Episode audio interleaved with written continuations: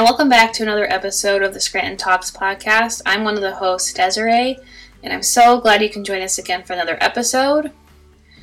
Are you an aspiring filmmaker? Do you love film, or are you new to filmmaking, or do you just love podcasts in general?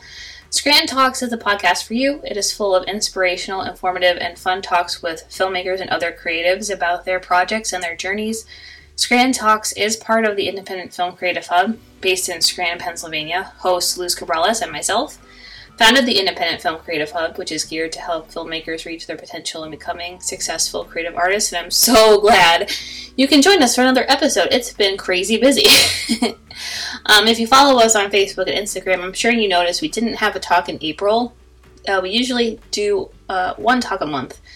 Um, that's our goal with a filmmaker or creative about their journeys, but we didn't have any in April, but now we have like four in May. So, so it's been busy, but it's good.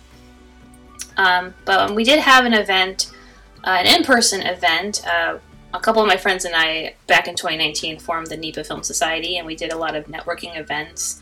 Um, unfortunately, with the pandemic, we had to put that on hold. While we did try to do some networking events through Zoom, um, with myself and Luz being busy getting the Independent Film Creative Hub up and running and doing these talks, I had to put a hiatus on that a little bit. But since the pandemic has relatively calmed down, we're not out of the woods yet, but we were comfortable enough to bring back our indie filmmaker meetups in person again. So on April 30th, we met at Black Watch Cafe in Scranton, which was great. It was a beautiful day, and we got to sit on the back porch that they have. So if you're ever in Scranton, be sure to check out Black Watch Cafe. It's an awesome coffee shop, and it really looks like it came out of Lord of the Rings. if that gives you anything, like it's a Hobbit coffee shop, but I don't want to put words in. I mean, it's a cute coffee shop. It's very unique, and it's at Nay Aug Park, so it was great. It was such a nice day, and we had about 10 people come out and network and meet each other and talk about projects and what they do and how we can help each other uh, foster independent filmmaking here in the area of Northeast Pennsylvania. So that was great. So we hope to have those on a consistent basis in the future. Maybe not once a month, but maybe every other month or twice or every two months. But um, I'm thinking we might have the next one in July. So be sure to check that out um, in the future. Um, we've done a lot of Scranton talks for May. Um, we did a special Star Wars Day talk which will be dropping on the podcast very, very soon. Um, you can check out the video of it on Facebook and YouTube. And we were so excited. Um, we thought we were just going to talk about Star Wars with a couple of our friends and filmmakers. And then we got Daniel Roebuck to be on the show, which was great. Um, it was awesome. He's such a sweet, wonderful man. I hope you check that video out, and we'll have the podcast of it very soon. Um, we did. We'll be having another Scranton Talks on May 19th at 7:15 p.m. Eastern, live on Facebook and YouTube of the producers and host of the Libby Show, and then we have another one in the works on May 23rd at 7:15 p.m. Eastern. So be sure to check tune in live on Facebook and YouTube. If you can't, don't worry, we'll have the videos up on Facebook and YouTube after, and then the audio on the podcast as usual that we have it here. But for this episode, Luz and I had the chance to chat with the filmmakers of The Rose Garden back on May 1st. The filmmakers, Nidheya Suresh, Ria Patel, and Kankana Chakraborty, joined forces to create The Rose Garden. Together, Nidheya, Kankana, and Ria have won over 50 awards in national and international film festivals. Nidheya had collaborated with Kankana in her award winning film Ma, and with Ria in her award winning film Band-Aid. The Rose Garden is the story of two estranged Indian American sisters who are forced to come together upon the sudden and tragic death of their parents. It's a story that deals with grief, mental health issues, and above all, sisterhood. The Rose Garden was selected as a finalist at the prestigious Screencraft Film Fund. The Rose Garden aims to expand the way South Asians are depicted in media beyond the usual stereotypes. They also aim to bring conversations about mental health to the forefront, as this is often brushed under the table in our community. It is important to see its impact from multiple perspectives. They did launch a crowdfunding campaign on Seed and Spark in the middle of April to raise funds for the production and post production of this film, which will begin filming in the summer of 2022. Um, you can follow the Rose Garden on their social media platforms And check out their page on Seed and Spark if you want to donate. We'll have that in the description of the podcast episode. Um, as I'm recording this podcast episode now, uh, the ladies of the Rose Garden did make their goal on Seed and Spark, which is awesome. Uh, this week they made the requirement, uh, which is like 80% to be green lighted on Seed and Spark. They made that, and then they fully met their goal of $12,000 this week. So, congratulations to the team of the Rose Garden. They made their goal, and now they're making stretch goals. But if you want to donate to this awesome independent film, check out their Seed and Spark. They're still raising money. They have a couple days left in their campaign.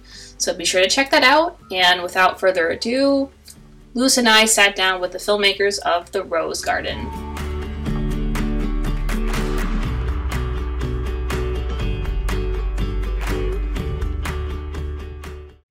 All right, ladies, thank you so much for being here. Yeah, thank we, you.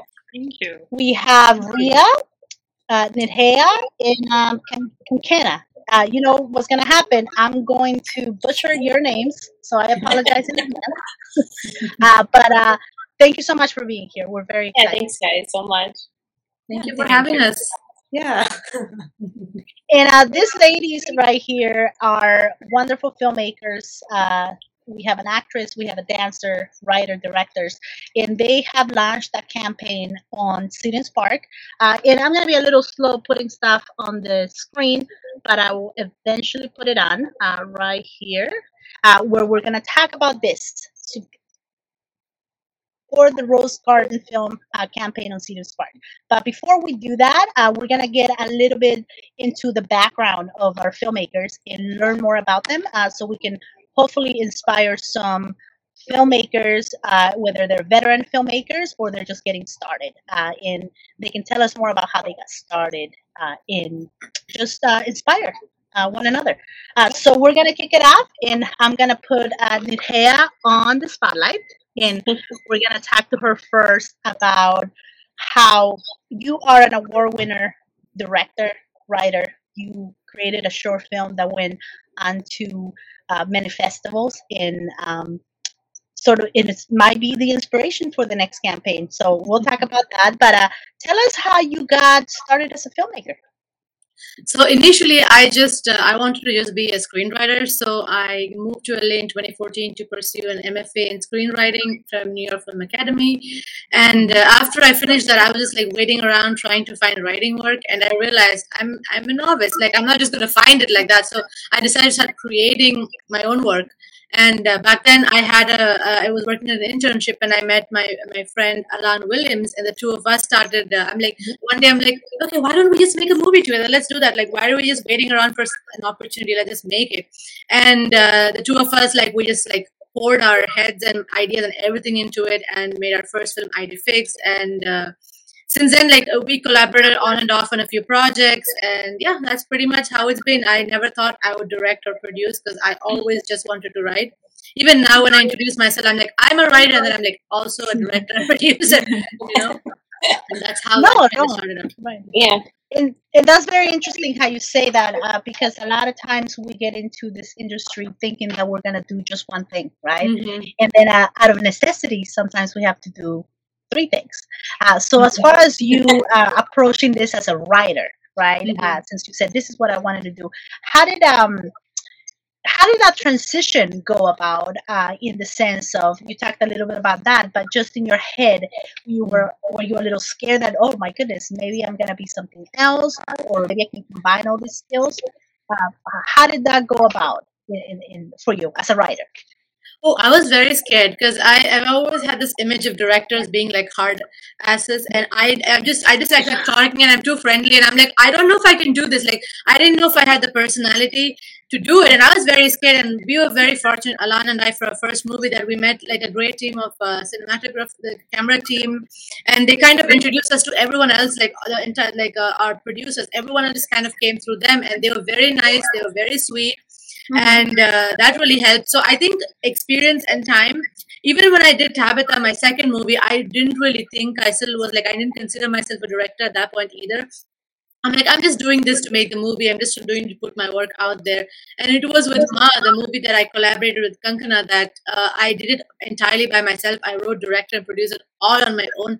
And I, I like sometime along that process where I'm like, wait, I actually enjoyed this. You know, this is fun. I enjoyed, and it's and uh, I started like when I used to write, I used to not just write for like, oh, I want to tell the story. I would like look at it from like technical and like financial, all the other angles as well. That's that's very very good, very good. We'll get more yeah. into that, uh, but I'll let Desiree with the next question, and then we'll uh, we'll go from there. Well, the next question is for Kankana. You are an actress and filmmaker, so tell us how you got started. Which came first, actress or filmmaker? Or is it the other way around? It was uh, filmmaking first. It was being a director was 1st mm-hmm. um, and my story is way too wacko. Like I, I wanted to be an economist, but then I got into this thing because I was a fanatic of a Bollywood actor. And I didn't even know what movies are. I didn't even know what scenes are. And I just used to watch all his films. And I just wanted to think, like, hey, what can I do so that I can meet him one day, you know? And so after my high school, I just applied for the colleges that had journalism and mass communication because I thought if I'm a journalist, maybe one day I'll see him and one of the uh, end semesters like the ending semester had documentary filmmaking. And that's when i realized that i thoroughly enjoy enjoy enjoy doing this.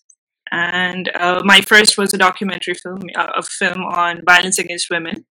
And luckily i got to work with that actor in my very first film. So a fanaticism kind of turned into a passion for me it's a very weird story, but it's true. So, um, yeah, and since then it started. And then after filmmaking was done, I kind of wanted to study acting because I felt like it just would give me a better vocabulary to direct. Mm-hmm.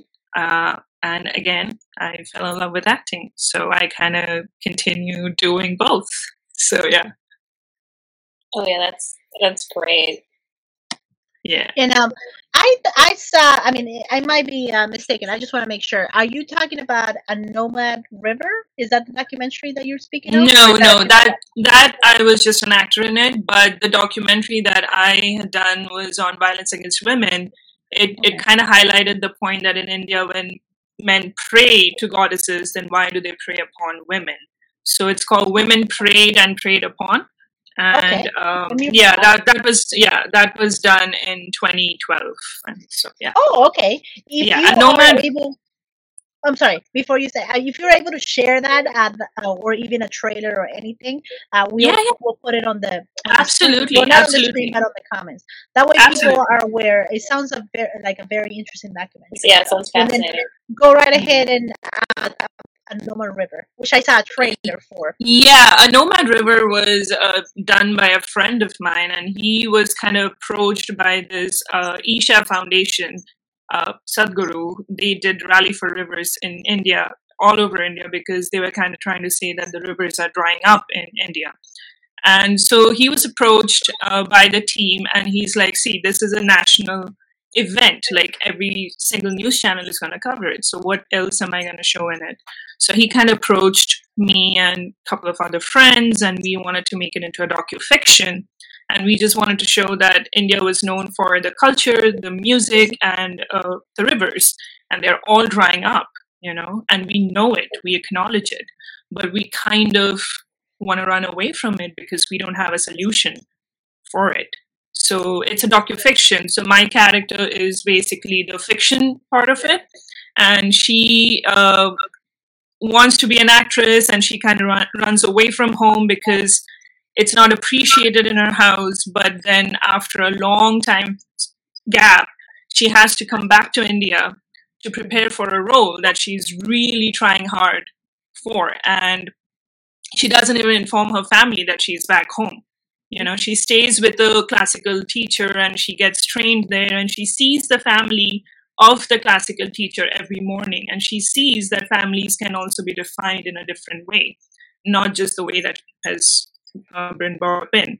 So and then like things happen. She loses the job that she was trying so hard for, but now from here, where does she go? What's home for her? So it's a it's a beautiful character that kind of blends in with the fact that things are drying up, but until unless you acknowledge and try to find a solution for it, it's never going to solve on its own. So that's why it's oh. called a oh. Nomad River. Oh. Yeah. I saw the trailer and I thought it was a documentary. So it's actually a film. Um, it's a docufiction. Yeah, it's a docufiction. Cool. I don't think I've um I'm familiar with those, so I'm definitely gonna be watching. Just because I th- I thought it was. I can, yeah, absolutely. It's on Amazon and Apple TV and everywhere, so I think I can send you the link for it. Okay, perfect. And I, I do have the trailer, so I might show it at the end as well, uh, just so we can show a couple things. Um, I look completely uh, different in that, for sure.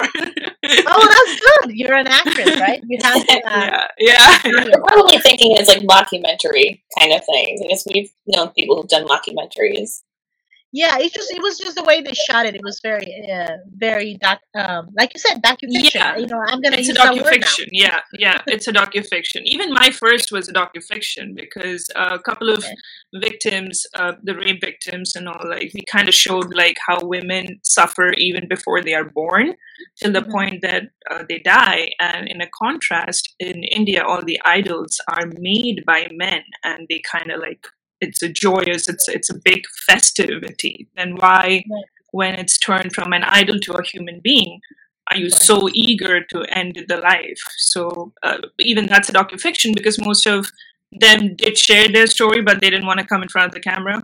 So we kind of had to like uh, fictionize it. So yeah Oh, very interesting, very interesting. All right, we'll come back to a couple things uh, that you have been an actress in. Um, for Ria, I want to ask you. Um, I I have like a thing here that I want to read because it was it was very interesting. So you are an Australian Indian actress, dancer, and writer. Okay, uh, you graduated from New York Film Academy with a bachelor's in acting, and also studied at Victorian College of the Arts in Australia. I wanted to read that because I thought it was very cool that you have that combination of actress, dancer, and writer. And um, tell me a little bit about that and, and how you got started. Maybe what came first. Um, what is your your strength that you want to uh, pursue more, uh, or is it equal? Yeah. Um, so the way I love to explain it is, um, dancing is my first love, acting is my true love, and writing is my baby. Um, so I started off as a dancer, and I think that that's what gave me the foundation of an artist. And um, I grew up watching Bollywood movies because of my mom. So I loved, I loved watching films. I just wanted to know more about it. And um, I, coming from a South Asian culture, acting wasn't really a career; it was more of a hobby. So I never thought of it like, oh, I can actually go to school to study this. But um, you know, at school I would take like drama classes. I was in the school plays. So slowly I you know, grew the courage to ask my parents if I could have a degree in acting, and they were very supportive. Uh, my mom was the one who actually uh, encouraged me to audition for schools overseas. Um, and then, I, yeah, I got into New York Film Academy. I studied in VCA, Victorian College of the Arts, uh, during my high school years. And then, uh, you after high school finished, I ended up moving to the States and getting a degree there. Um, and yeah, I think writing came about um, as actors. We're often told like, don't wait around for that opportunity, don't wait for that phone call. So, um, you know, I enjoyed writing. It was a hobby. It wasn't something that I really wanted to pursue. It wasn't a goal. But I'd reached a point where I was tired of auditioning and waiting around. So it was to me, it was like a way to empower myself to create the characters and the stories that I wanted to tell. Um, so I'm yeah. The reason why I say it's like a baby to me is like when someone critiques your writing, it's a little bit more like, oh, how could you say that? Um, as opposed to acting, like I, you know, I I think of it like I'm I'm here to help you with your vision. You're my director. Tell me what you want me to do. Um, so yeah, acting is still like you know, like I said, my true love. That's what I want to be doing. But uh, writing and dancing, I'm very grateful for the two of them, and it just those things kind of ebb and flow into my life. Um, but I'm, you know, but yet I'm passionate about all three of them. Yeah. Very cool. I just put myself on mute because uh, my cat is roaming around. oh, good. I love that. Okay. um, that's very interesting. That's very, very nice. Uh, it's just the way you said. it. Because um, again, we it seems like you all have multiple skills that skill sets. You know, you're not just a director, you're not just a writer. Uh, you are more than that, right? And um, how do you uh, balance that out? Um, when uh, when it comes down to getting projects, right? Uh, if you're looking for something like just dancing or actors, like how do you I guess break it down in the sense of opportunities that come along your way. Uh, if you want to, uh, without making the question too long, just how do you break that down when it comes to auditions? Maybe someone is in the same position that you are, that's watching, that is um, all three, and um, just just to get better at, at their craft. Yeah. Um, so I guess right now my goal is solely acting, and when it comes to dancing, um, I've been very blessed. I think those opportunities still come to me, and they just they come to me without me even trying. So I, I guess because when people look on my website, they see my resume. Um, naturally, they'll be like, "Hey, we're looking for a dancer. Would you like to do this project?" So um, I think because I started off as that, and they see my credits, um, I guess it easily comes to me those opportunities. Um, or because I've been doing it for so long as well, when I do have to audition, I don't have to think about it too much. And I, yeah, so dancing is more of a, like I said, like ebb and flow sort of a thing. Uh, writing, um, it, I don't, if I have an idea, I'll work on it, but usually I'll step back from it. And sometimes, like I've, I've worked on my own projects for like years, and I'm like, oh, I can come back to it now.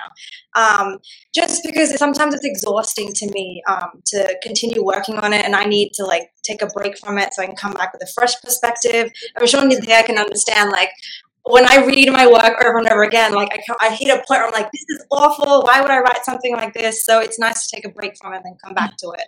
Um, and then also the way, especially with writing and acting, um, it helps. Like they both help each other. Like as a as an actor, like I'm able to understand when I'm able to pick up other people's scripts. I can figure out where are my beats. Like what is the writer wanting? Or when I'm writing, I also like to write for the actor, if that makes sense. Um, mm-hmm. Like what would their objective be here? What is their goal? What is what is their core wound? What does my character want? Um, so it all intersects. I don't necessarily, um, you know, be like, okay, from the first three months of the week the, the, of the year, I'm going to focus just on acting. Um, it's it's just finding. I think you just feel it out. Um, you know, whatever project comes to you in that moment, that's what you're going to focus on. Uh, right now, I'm actually taking a break from writing, um, just focusing on acting. Um, but you know, maybe once if there's not a lot of auditioning or if I'm not acting, I might pick up, you know, my I might start writing a script again. So it's just feeling it out and um, finding that balance between the three. Very good, very good. Um, we are going. Uh, you know, I'm going to try to see if I if I'm able to share uh, some stuff on the screen while you talk. Um, you know, um, all of you. But I know Desiree, uh, we're gonna bring it to the Rose Garden film, how you all met, uh, and just how you all three came together to you know, to be in this uh, place. So I'll, I'll, well, I'll try to get my media here. And Desiree, go right ahead. Yeah, so we're going to segue into talking about the Rose Garden. Um, for everyone, it is a tale of two estranged sisters who are forced to come together after the sudden and tragic death of their parents. If uh, Nidheya, if you want to talk a little bit about the film, if you want to get into um, the Seed and Spark crowdfunding campaign, how that's going and the process, because I know a lot of people out there want to make a film and they need money as obvious reasons. So like the process is and Spark really a good platform for people to use. So yeah, the Rose Garden, as Desiree said, is a story of two sisters, two Indian American sisters who are estranged and they come together when their parents die tragically. Uh, the story is about like the grief they deal with after their parents die. It's about mental health issues and also about the relationship between the sisters and how they try to overcome their long years long issues. So I decided to launch this crowdfunding campaign because I'm like I want to this movie. I felt so passionately about it that I knew that I needed more resources than I could personally come up with, and I thought crowdfunding was a great way to do it. I'd heard about Seed and Spark um, from a lot of people, and even Ria told me to go with Seed and Spark, and they're wonderful. I'm telling you, they are so nice. They're so helpful. Uh, you once you like set up your project and you enter all your information, they give you feedback and they work with you until they think the, and uh, the project is ready to go live and uh, they also say that the number the most of the people who do listen to their feedback and go uh, along with it are the ones who face that success in uh, like their campaigns are successful so we launched on 18th of april and uh, today is uh, almost 15 days like so they say 16 days left on that so uh, two weeks but we already raised 63% of our total funds that is amazing i cannot believe it this, guys. That's This fantastic. is amazing. It is. I I like I go to sleep uh, uh, telling myself like I can't believe this is actually happening to me. That people want to support this project. It is. It's just mind blowing uh, how amazing and supportive people have been. And it's only two weeks. Like I'm telling you, it's two weeks and we're already here. And we need to reach at least eighty percent to be able to get the fund. So we hope we reach that green light stage very soon. Oh, I think you will. I mean, this is this is amazing. I I, I was you know since we uh, started uh, talking about this, I was just looking at it. I saw it when it was zero dollars. You know, so I saw that and I was like, uh, all right. And then I don't know. I came in like maybe a week after, and it was like you know blowing up. So this is good. This means that people believe in your project, and um, it, it is it's just really great. Um, have you seen that is is people that know you, or have you seen people that don't know you, and they just see that uh, the powerful um, message that this uh, film is gonna have? I think it's a mix of both. Uh, of, of course, it started out with like our people in our close network, and uh, recently I saw a few people who I don't know personally, and uh, I also tried. To, I'm like, did they find it through the campaign website, or did they uh, find it through like shared from like my friends' friends or something? And they told me that they actually found it through the campaign website because we were listed in the staff picks last week. I think the last previous week, and that was like one of the biggest things for me. I'm like, people I don't know are coming forward and putting money into this and believing in the project like that just that was like i don't know dream come true moment i guess No, that's I mean That's definitely great. yeah. And it, it is what every filmmaker should know that I mean it's not gonna happen right right away, right? But if you keep at it, I mean to be honest, I've seen I've seen this in just uh, and and we'll we'll move on um to for the next question uh, that will go with this. But just the way you have it all set up, uh, it really does tell people what what what the project's about and not just what it is but why uh, so i'm gonna leave that to uh, kankana and just ask her um, how do you get involved in this project and i know you worked uh, uh, on another film before and we're gonna show it um, just tell me how you got involved and why do you think this is gonna be uh, this is important for people to pledge and and give money to this uh, campaign? Well, I think like uh, after uh, my shorts were done, like Nidhi, I loved working with her first of all on Ma, and because uh, I think she hit the right chord for me, which was like I I honestly believe as a filmmaker that it's always hard to say a simple story, and it's always hard to write really good interpersonal relationships because then everything else, the jazz kind of takes over, and the relationships are out the window. But I think Nadia has always uh, been able to do that well. And uh, we used to like talk, and then she had said about she had mentioned about this project, and she did mention once before that she really wanted to work with both Ria and I, and like in a project together. And she had sent the draft, and we read it, and it was way back, right, Nadia? Like it was it was like before the pandemic, right? And so like uh, we had one, I think, reading and I had just left Los Angeles, and I think Ria was still in LA. I I've lost track of it, but uh, that's how we started, and I fell in love with the script even at, at a very early on. And then we spoke about we had our notes and worked on them, and in the last like couple of months back, we had another reading, and we still had some notes. So she's constantly uh, working on it as all writers do because the film's not made until it's just out there, you know. And um, why am I doing this? It's because, or why is this film important? It's more than just sisterhood. It's more than than just like mental illness. It's it's all about you know like forgiving and it's okay to not be so harsh on uh, uh, from my character's perspective at least it's okay to not be so um, hard on yourself it's okay to say that hey i need help like i can't do this all by myself all the freaking time And it's about forgiving for me. It's about letting your guards down. It's about not bringing all the time your past experiences or sufferings in the present moment and then be blinded by it to such an extent that you don't see the beauty that's right in front of you. You know it's you miss that moment because you're so caught up in the past. So it's more than sisterhood yes it deals with mental illness which is a taboo in our community in every community i feel not just in indian community. But i feel this film is so universal because of the other facts that i felt. Like this afternoon i was just like what do I say? Because I am really bad with such these things, and I'm like, okay, so what do I say so that I don't sound stupid? And that's when I realized that, oh my God, this film is so much more. Because until this point, I didn't have a vocabulary to express as to why am I doing this film. You know, I knew it that it's somewhere there, but I think like now I know it that what connects uh, me the most to this. And uh, these are the things because this is what we do in our daily life. We are so caught up in the past that when happiness appears, we just don't see them.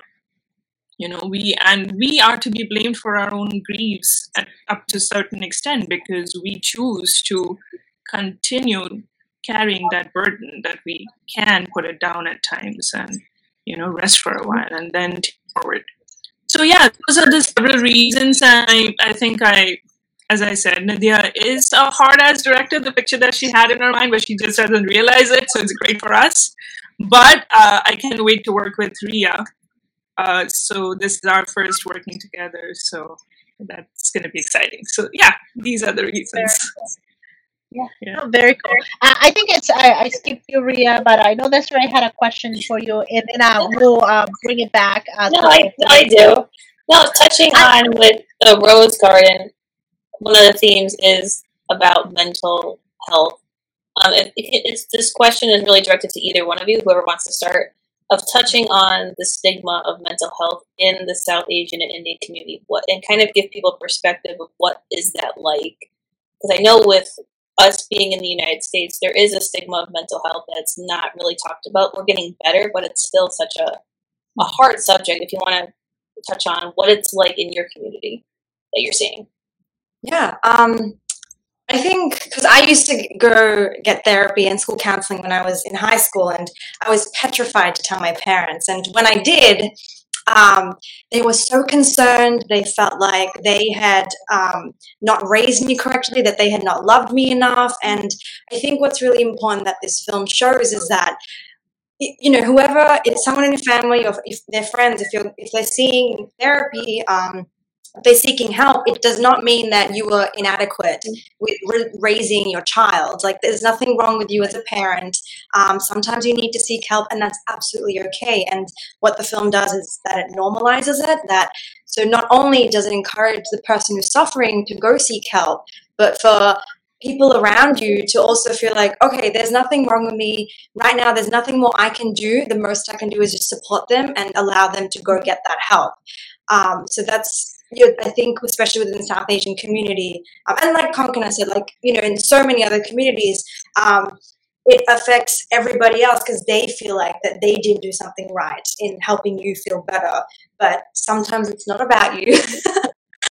um, yeah, and um, and and also just I think there's also we tend to feel that if we haven't gone through a huge trauma, like if someone's passed away or if you if you went through a, an accident or something, that you don't have a right to go seek um, to, go seek help. That uh, you, it has to be something huge, and only then you have a right to express your feelings. But sometimes you do. It's okay to go um, if small things have happened. Sometimes it is like small things that start affecting your daily life, and you do need to seek um, help. And uh, that's also something that the film does is like whether you're clinically depressed or not, or whether it's just small things that have added up to for you to feel anxiety or depression or whatever it is. Like you have every right to go ask for help because I think we tend to feel like, oh, my problems aren't big enough, or um, I'm I can I'm fine, I can handle this, I can talk to my friend, I can talk to my mom about this. But it's okay if it's been something small and it's affecting you. Um,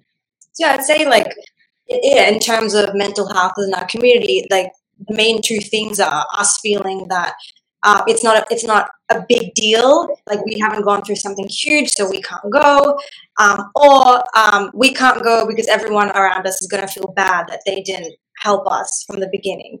Um, so I think the film does that, and that's what our mission is with Rose Garden. Very cool, very cool. And um, so um, Nidheya, uh, to touch on that and just um, how you came about to do this story, to write this story, uh, right? Um, we usually, you know, if, if we write something, is you know, we put in a lot of experiences that we've had, or maybe something you have witnessed, or you know, something you love. Um, so your process in writing, um, maybe tell us a little bit about how you do that or or even if we do it for this uh, particular one how you wrote it and how you are plan to uh, to direct it if it's going to be a little bit different approach and or maybe how how you can combine this So when it comes to stories for me, just in general, I I mean this was a very recent realization by the way. I like I was just thinking of a random scenario and that just like gave me an idea for a movie and that's when I realized I'm like sometimes it's like it's like there like an argument or a conversation that I have with a friend or family member and that kind of sparks an idea in my head like oh this could be a story. A lot of times it's like wish fulfillment not this one obviously but uh, there are projects where i'm like oh i didn't like how this turned out in my life so i'm going to write a script where it turns out like differently. My life right. turned out differently i guess. But with the rose garden i've always like wanted to write something about two sisters. Uh, I love writing about family. I'm very close to my family, so I love writing about like family dynamics, and I find sibling relationships in general very fascinating. Even with my own sister, like we are arguing and screaming at each other at one point, and the next moment, like two hours later, we're just sitting and making a joke, and my mom walks in and she's like, "I can't understand you guys. Like, how do you go from like zero to hundred like that so easily?" So I've always been fascinated by that, and uh, the origin for the story. I mean, it was just floating around in my head for a while, and then I'd known Kankana for longer, and then I met Ria for another project we did together, and that's when like I'm like, wait, I have my second sister, and uh, the pandemic started, so I started working on it seriously because I was like in a writers group, and that's how this story came about. And I've always wanted to deal with like mental health stuff because, like Ria said, there in our community, it is a thing where like people around you start blaming your themselves. If you are uh, if you were feeling a certain way or if you have uh, suffering from some kind of mental health issue they they ask you stuff like but you're a very happy person. You're a very confident person. Why do you still go through this? In fact my own dad has asked me that once. I'm like i don't i mean i suffer from yes. anxiety. She's like i don't know. I was just born this way i guess. And uh, so it's like it's just a thing. And, but i'm very fortunate with my family. Like if i'm overwhelmed with something or going through something that's like too much uh, my parents always encourage me to go see my therapist like, you know, just go talk to her so you can feel better. So there's always that positive reinforcement uh, with us in our family. So I wanted to ex- explore that. And I wanted to see it in a different way, like how uh, uh, South Asian characters are depicted in media. So I wanted to show like how being Indian influences their life in their day-to-day decisions, the food they have at home, and everything like that. But it's not like an all-consuming thing, if that makes sense. Like a more like a normal day-to-day life, but focusing on this issue. no no but that, that's good that you br- bring that up because uh, you obviously have uh, you know a background a culture you know you uh, were you uh, born in the united states or were you born uh, out of the country So I was born in India. I moved here in 2014. Perfect. So, so, tell me about that. Just that interaction that you're coming from a specific culture, and and now you have to learn another one, and now you have to combine. Does that help you with your writing? Does that help hmm you meeting new people, meeting new cultures? I mean, you're pretty much in the heart of. There's so many Indeed. cultures in LA, right? Uh, so how do you deal with that as far as an artist? You know, in your in that. I really found it fascinating because uh, when growing up in India, being uh, in Indian uh, for like what, 21 years of my life, I didn't think too much of being an Indian because everyone around me was the same thing. And then I moved here, and uh, like you said, everyone, it's a very diverse culture. So, my grad school, everyone was from like halfway across the world. So, I had a very nice, diverse learning experience. And that also informed the way I write. Like, I picked up uh, so many things. Like, um, uh, we talk about, like, one of my friends was from Nigeria, and I'm from India, and we talk about our cultures and they're so similar so that kind of stuff like the way we write i'm like oh i didn't know you guys thought the same way that we do so that's um, really fascinating and i do try to blend like the indianness of it and the americanness of it in the story too because they're indian american characters but uh, i feel like they're very secure in their Indian upbringing. No, that, that's great, and that goes for uh, say Maria uh, and Karen. Just what um what does meeting new cultures do for your artistic vision, uh, or not even you know just just even different languages. Uh, I'm not sure if you know more than one language, uh, but uh, probably like I know Spanish, I know English. I'm sure you know other languages. So how does that uh, help you, Ria and Kankera? Whoever wants to uh, Kankena, uh, whoever wants to do it. Uh, I'm, I told you I was gonna say um, uh, your name wrong, but um, just how, how does it help you as an artist, and and how does it help you enhance your skills? You know. Um, I'll go first. Uh, so I also was born in India, and then I grew up in Australia. So I know I speak so English, uh, Gujarati, which is my mother tongue, and Hindi. Um, and yeah, and like knowing other languages, it helps me as an actor because you know I c- that means I, there's more projects that are available to me, more roles that I can do. Uh, but also when I'm preparing for a character, sometimes what I tend to do is um, I'll take the script and I will say if it's like a script in English, I'll say the lines in Gujarati, and sometimes it just has a different feel, and I'm able to connect with the character in a different way. And what it also does is I, I once did this scene with a friend of mine who's Spanish, uh, and uh, we did. Um, I did my scene in Hindi, and he did um, his scene in Spanish. And even though we don't understand each other, that feeling and emotion was still there. So as an actor, it was so useful to like have that realization that sometimes language doesn't mean anything. It's really just about connecting with the other person, and um, you know what what's the emotion? Are you listening to each other? Um, so yeah, I, I really think that language has you know the power to connect, um, and also bring to awareness of like what is happening with the other person as well. Um, yeah, so that's that yeah, I love. I'm very grateful that I do know more than one language. Yes. Yes. Uh, how about you, Kankena? Uh, yeah, I mean, um I do know Bengali, which is my mother tongue. I know Hindi. I know English. And when I moved back to India, I shifted from my hometown to another city for work. I shifted to Mumbai. And not just and there there's like another language which is Marathi because they are Maharashtrian. And I kind of like initial days I stayed at my friend's house for three months and I could only hear Marathi and I understood nothing. And slowly, slowly, I was like, okay, if this goes on, like I, I, I would be present physically, but then I would check out from all the conversations. And but this one time, I kind of wanted to make an attempt to understand, and then I picked up that there are so many similar words in that language, like in my language, and it kind of grew my curiosity. And then I started paying more attention, and now I understand that language, like top to bottom. Like I can't speak it, but I understand it. To a point where I was helping a friend of mine uh, with a self tape, and he had a scene where he barely spoke, and I was the one speaking, all in Marathi. And I'm like, okay, you did a great job. So yeah, it, it helps as a writer as well because I write my stories that I direct.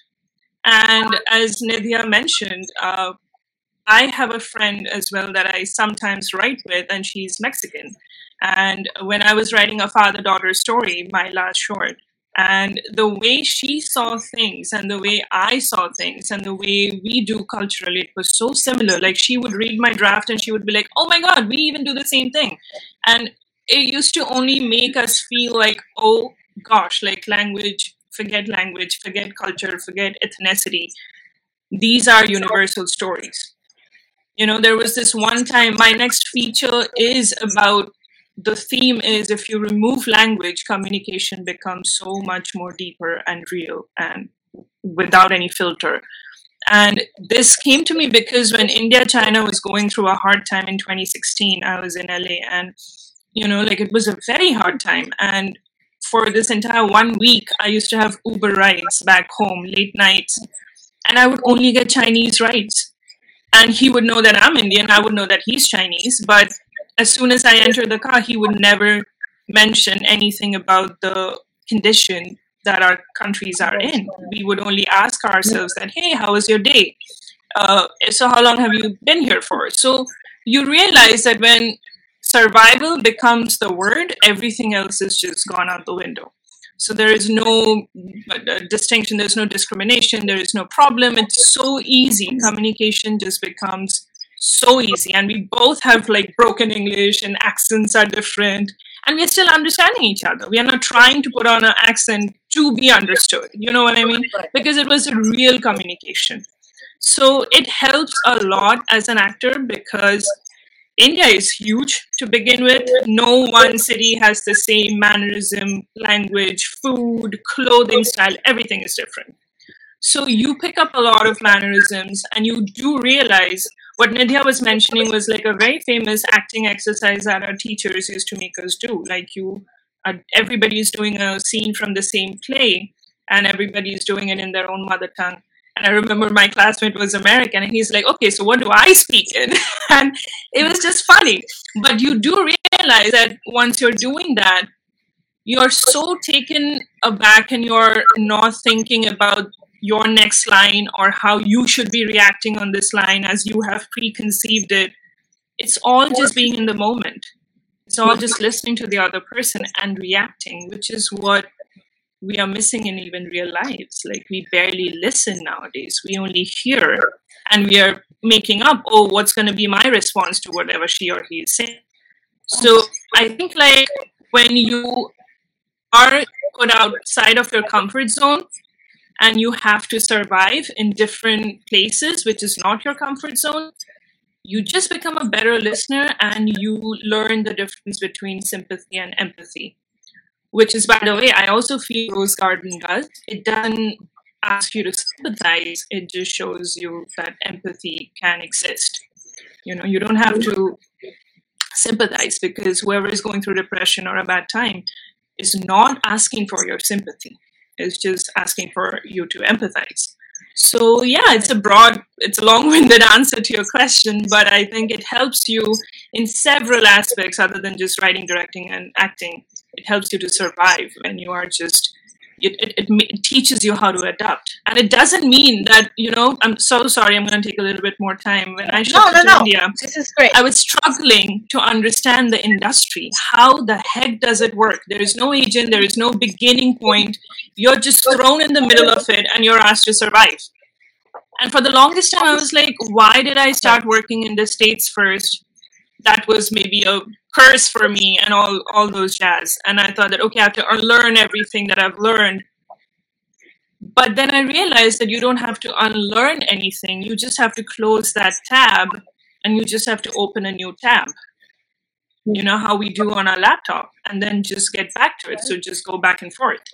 And you can do that only if you stop resisting change because that's the only thing that's certain in your life right so no, I think yeah. Rose Garden touches everything of whatever we are seeing in, in so many deeper levels than just sisterhood and uh, mental health and taboos and all. It's very universal. Yeah.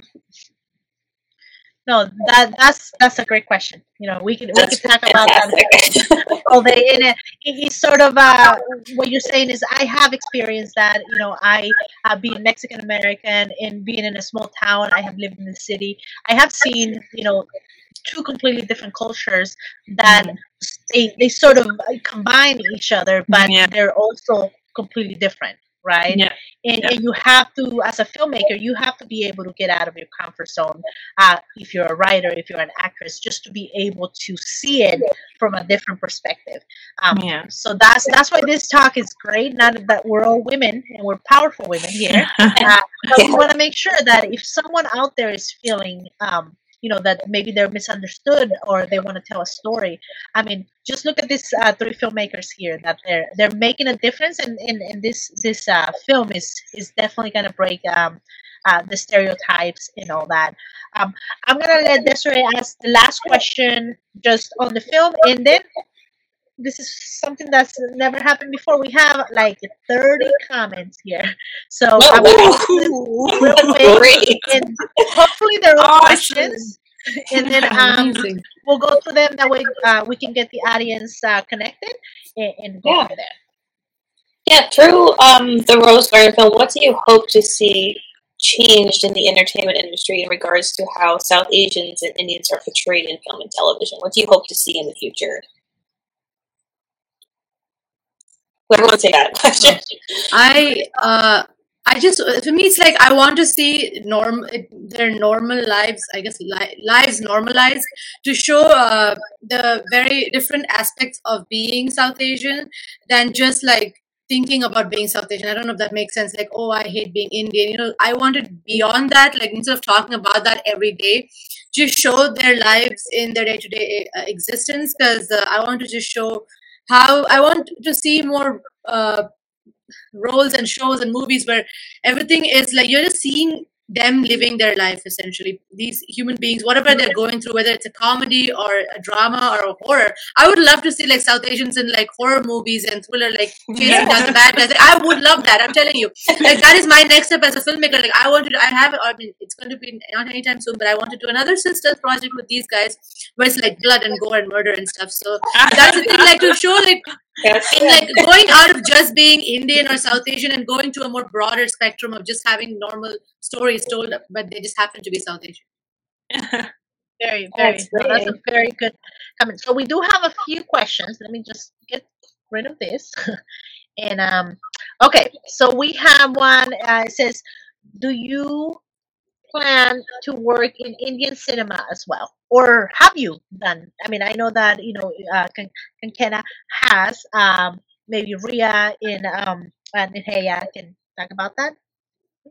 Uh, I want to, so I uh, want to like do uh, are my industry not Bollywood but like the uh, I'm from Kerala so the Malayalam film industry they make really amazing movies and I they're very character driven stories so I actually do want to I mean eventually not anytime soon like there's a feature I'm working on that is bilingual I mean I'm writing it all in English and I'm going to have my mom like help me translate like some of the dialogue into Malayalam so yes I would uh, absolutely love to work in that industry Yeah, very cool. Do they do, uh, uh, They do a lot of musicals, no? Like I've seen a lot of uh, their films. I don't know if it's older. You know, I could be mistaken, but uh, I love uh, when they all dance and they, they they sing. Like I love those films that I've seen. Have you have you uh maybe are you interested in doing any musicals? That, that's a good one. Um, okay, well, as an actor, um, because I am a dancer, yes, I am. You know, I think you know, song and dance is a huge part of Bollywood, so I'm definitely open to that. Um, and I have worked uh, with um, uh, filmmakers who are from India, where like uh, one of my projects was a Gujarati web series. Um, so that was like a wonderful experience, especially speaking in my mother tongue and doing something where I normally don't get to do that. Um, so I'm always open to opportunities within the Indian um, industry, and um, yeah, and you know, as, as an actor, like it's always lovely to work in you know not just one country but in both countries. And for me like three countries because i get australia us and india. So how, how grateful and fortunate i am Definitely, definitely. Yeah. Let me uh Yeah. let's see. Oh, look at this one. How could I support you guys? Huh? Well, Contribute to. Oh, no, no, I. I know him. I know you. Yeah. I am gonna Uh, send you, know the link. Yeah, yeah, I know him. He. this I'm gonna you send you the link. Abhay Dada, like you have to just pay like whatever you can and help us reach um, 80% so that whatever we are making to make this film happen uh, is possible because every help matters and after you contribute i hope you do if you don't it's okay you can just share this page and the link i'll send it to you all over after this uh, live and i appreciate you asking this uh, i'm gonna keep you posted about this Abheda. Very cool, very cool. And I think you have uh, that's a good thing. You have a lot of incentives. Uh, they don't just have to give you know a big amount. Uh, you could go small. You know anything uh, helps Yeah. uh, filmmakers. So definitely, I know we have like a couple things here. 50, Yeah, if you want to briefly explain where the money is going to, if Yeah, people let's do that. curious, like I want to help, but where's the money essentially going towards? Yeah, I know So- we have it like. The money basically is for the production and post production of the film. So I want to make sure my actors, my crew members, our equipment, they're all paid for to make sure their guys are fed very well. We're filming in peak summer, so lots and lots and lots of water bottles for sure. And uh, of course, for like COVID safety equipment, uh, we want to make sure everyone's safe and healthy. And then uh, also for post production, for like editing, sound, uh, color correction, and then we do i have submitted a lot of my movies to film festival so i plan on doing like 100 for this more than 100 at least 100 so it goes into like for uh, fees and also of course like permits and insurance city permits and then uh, insurance and uh, yeah and some for contingency as well in case hopefully nothing goes wrong but in case yeah. Very cool. Very cool. Well, um, okay, this is good. If there's anything that we miss, uh, say for the audience, please feel free to put it in the comments. Uh, um, uh, this lady's our own uh, social media. Uh, let me put up again, and just correct me if this is wrong, but I have Matea's website uh, where you can see uh, all the work she's done. Uh, Ria, I have this one. And uh, kind of, I'm not sure. I couldn't I can send you. I can send you my Insta handle, or there is IMDb, but Oh, I let's do that. in the Insta. Yeah, I'll just I'll type in do the Insta right now. Yeah, type it in and then I'll put it in right. Let's see.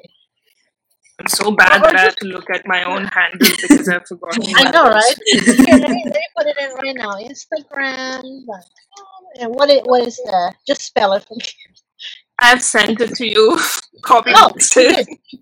Do you uh, put it on the private message? I did, I did. Yeah, Oh, perfect. Let me do copy Yeah. and paste. All right. yeah. That way it's right here and uh, paste it. Let's see if it shows up.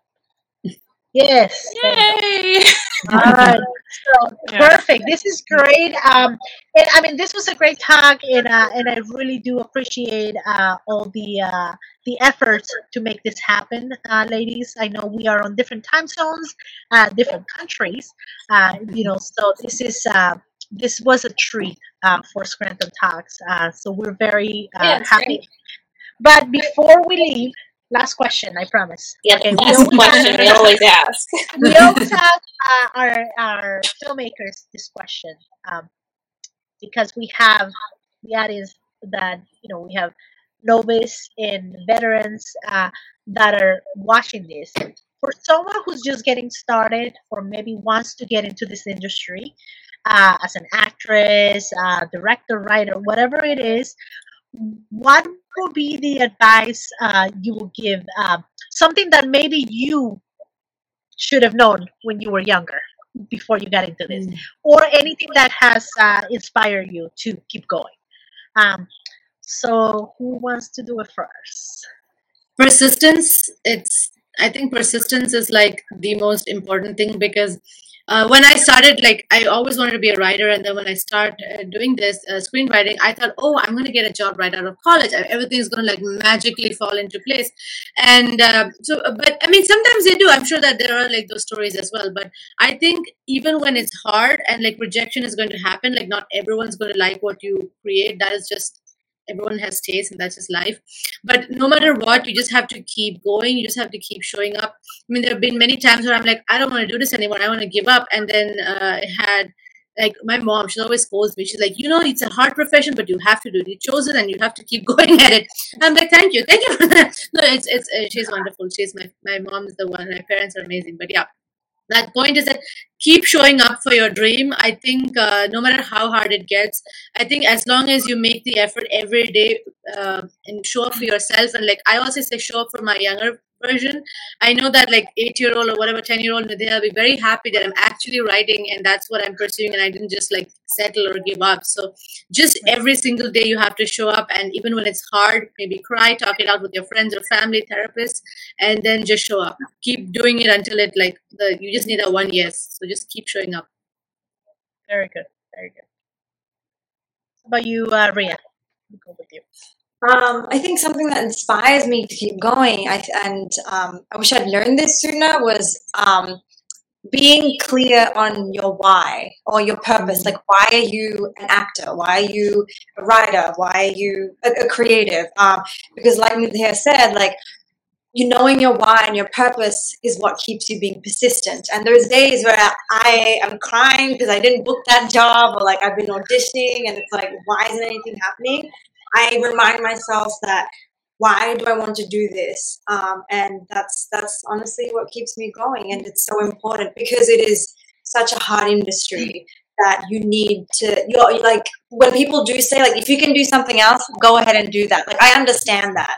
Um, because so many people that love you will tell you like, "Are you sure you don't want to do something else? Are you sure?" It's like, "No, I'm doing this because my why is X, Y, and Z." So, um, yeah, like I don't know, spend some time actually journaling or writing about what your purpose and what your why is for doing, for being an actor, a filmmaker. Know your why. I, I, I, I don't think I know my why yet. We will workshop my how yet. I don't know anything. Um, I just feel like I I remember once Al Pacino was in our school and he had said one thing. He had said, "Keep doing it. Like don't." sit and judge like oh is it worth it oh is it this oh is it giving me money it just keep doing it so like whatever comes your way, see at what stage you are. And if it's like making you learn something new, then just go for it and do it. Don't just sit there and think too many things because you're never going to be satisfied. So, like right after I graduated, I only used to do student projects, and it's it's like a small thing. And then at the end of the day, you realize that it's still a story that you're telling, regardless it's a student project or a what is it, professional projects. Like I have cried working with professional studios but I was super happy working on student projects because that's where I felt that I was more connected and I was just telling the story. I was doing more justice towards it. And I just feel like keep observing because it's so interesting around you that if you forget that you have issues, you'll be so immersed if you really observe people. Like you just go to a cafe, take a mm-hmm. cup of coffee, and I'm saying this because I love Starbucks, but go sit in a cafe, take a cup of coffee, and just observe. And you will have stories around you like there is no tomorrow. It's it's crazy. And you'll learn a lot and you'll just process, observe and then process. Don't just like forget it, process mm-hmm. about it. And I that's what I say to every filmmaker even who writes to me that the how can I make it? How do I do go about it? And Dream. I mean, I didn't even know what scenes were. I just knew I love Amitabh Bachchan. That's it. and I went crazy. Like, if I wasn't selected for the college that I'd submitted, I would be effed up in my whole freaking life. so just go for it. And do not bring down anybody who says, oh, I'm a fan of this person. Because right. the word fan is only because you like some quality in the other person that you still don't have a vocabulary to explain and it's going to drive you through and you'll find what you love. Like look at me i'm a freaking living example. Who knew that i would be in this industry if i wasn't mad about this one man? Who had no idea that i was being mad about him? So right. it's pretty interesting. Just be open. Don't resist change. Accept it Oh, this is great. This is this is great advice. Know your why. You know, be able to talk about it. Don't give up. Uh, and just uh, you know, uh, keep going. Right? Uh, keep yeah. going and, and, and follow through. I think uh, I always tell everybody, you know, like if you say you're gonna do it, do it, even if it doesn't come out exactly the way mm-hmm. uh, you said it was gonna happen. You still did it, right? Um, so I will let Desiree close the program, but ladies, uh, this has been very, very, very nice. Um, I am very happy that we were able to connect and please stay in contact. At Absolutely. the end of this, I'm going to show the um, Ma. Is that how you pronounce it, right? Ma? Yeah. Ma. Mm-hmm. Your film. Yeah. That way, uh, people can see uh, the work you have done and, and, and sort of what you're basing it as well, sort of like the dynamic uh, that you have in that film. It was beautifully done. I really love that little kid. You know, like oh yeah, she's great. Yeah, was great. So everybody will be able to see that. It is a seven-minute film, so please stick around on the uh, back end. Uh, don't leave us, uh, and then uh, we'll close that out. But uh, go right ahead, Desiree. Uh, again, yeah. ladies, thank you so much. So thank you everyone Thank so much for joining us tonight Thank for you, Scranton thank Talks. want to thank thank Kankana, Nidheya, and Ria for joining us in Los Angeles in Australia. We're so grateful for them to be here to talk about their project. We have wonderful events coming up. Be sure to check out. We're having a special Star Wars Day talk with Daniel Roebuck on May the fourth. So any Star Wars fans out there, tune in at seven fifteen p.m. Eastern on our Facebook and YouTube channel. That's going to be amazing. i'm like, you can't tell behind me, but um, yeah. So follow us on. Facebook and Instagram to stay up to date, and subscribe to our YouTube channel. You can see any of these talks. If you can't make our lives, they are on our YouTube channel, and they live on Facebook as well. We also have a podcast, so you can listen to the talks on Spotify and Apple Podcasts. And the Independent Film Creative Hub is here for you, here to help filmmakers reach their potential in becoming successful creative artists. Be sure to visit our website, ourcreativehub.com, and you can join our directory. It's free to sign up. Yes, it is. All right, ladies. Well, thank you so much. I'm gonna leave everyone with uh, your short film, but please don't leave because uh, um, we just need to say goodbye. All right. Thank you again. All right. yeah.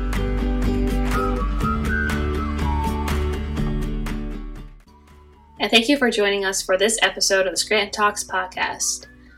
I hope you enjoyed your time with us, and be sure to check out our next episode where we celebrated May the 4th, Star Wars Day, and we talked with a couple of big Star Wars fans, including myself, of all things Star Wars, and we had a very special guest join us writer, director, producer, actor, film veteran, Daniel Roebuck joined us. So I hope you check that out. Be sure to, to follow us on Instagram and Facebook to stay up to date on what we have going on with the Independent Film Creative Hub and subscribe to our YouTube channel where you can see any of our previous talks right there in case you can't make the live broadcast. Be sure to check out our website, www.ourcreativehub.com, where you can sign up to our directory, which is free. And we hope to see you again soon and stay creative.